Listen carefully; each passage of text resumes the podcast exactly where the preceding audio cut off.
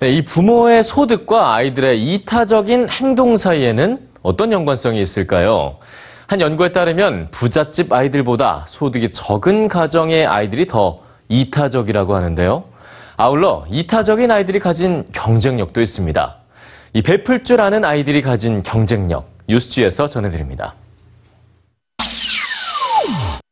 자기 걸 놓치지 않는 아이와 남에게 기꺼이 양보하는 아이. 당신에게 자녀가 있다면 어떤 아이로 키우시겠습니까? 74명의 미취학 아동을 대상으로 진행된 이타심 실험. 이타심을 관찰하기 위해 사용된 도구는 선물과 교환할 수 있는 토큰이었습니다. 아이들은 연구진이 진행한 놀이를 통해 20개의 선물 교환 토큰을 갖게 됐죠. 그런데 선물을 받을 기대에 부푼 아이들에게 연구진은 한 가지 소식을 전합니다. 몸이 아파서 놀이에 참가하지 못한 친구가 있으니 그 친구에게 토큰을 나눠주면 어떻겠냐는 거죠. 아이들은 다른 친구에게 자신의 토큰을 기꺼이 내줬을까요? 비밀의 방에 들어간 아이들. 아무도 없는 방에서 아이들은 아픈 친구에게 자신의 토큰을 줄 것인지 말 것인지 스스로 결정했는데요. 과연 결과는 어땠을까요?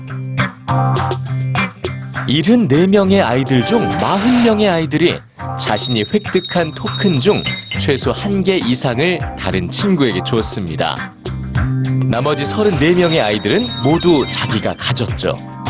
자신의 걸 철저히 지키는 아이와 남에게 주는 아이.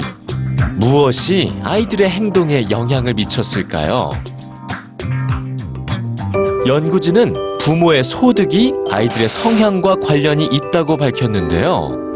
부모의 연소득이 15,000달러 늘어날수록 다른 친구를 위해서 토큰을 기부하는 양이 3분의 1씩 감소했기 때문입니다.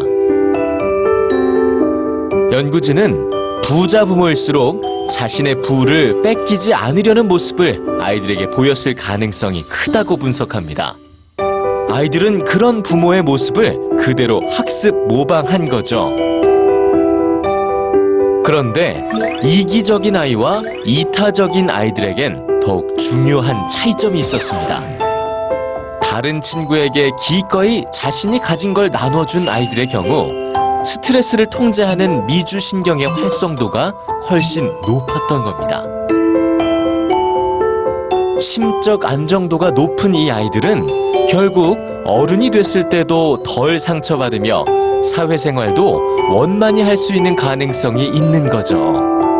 남에게 베풀 줄 아는 마음을 가진 아이들.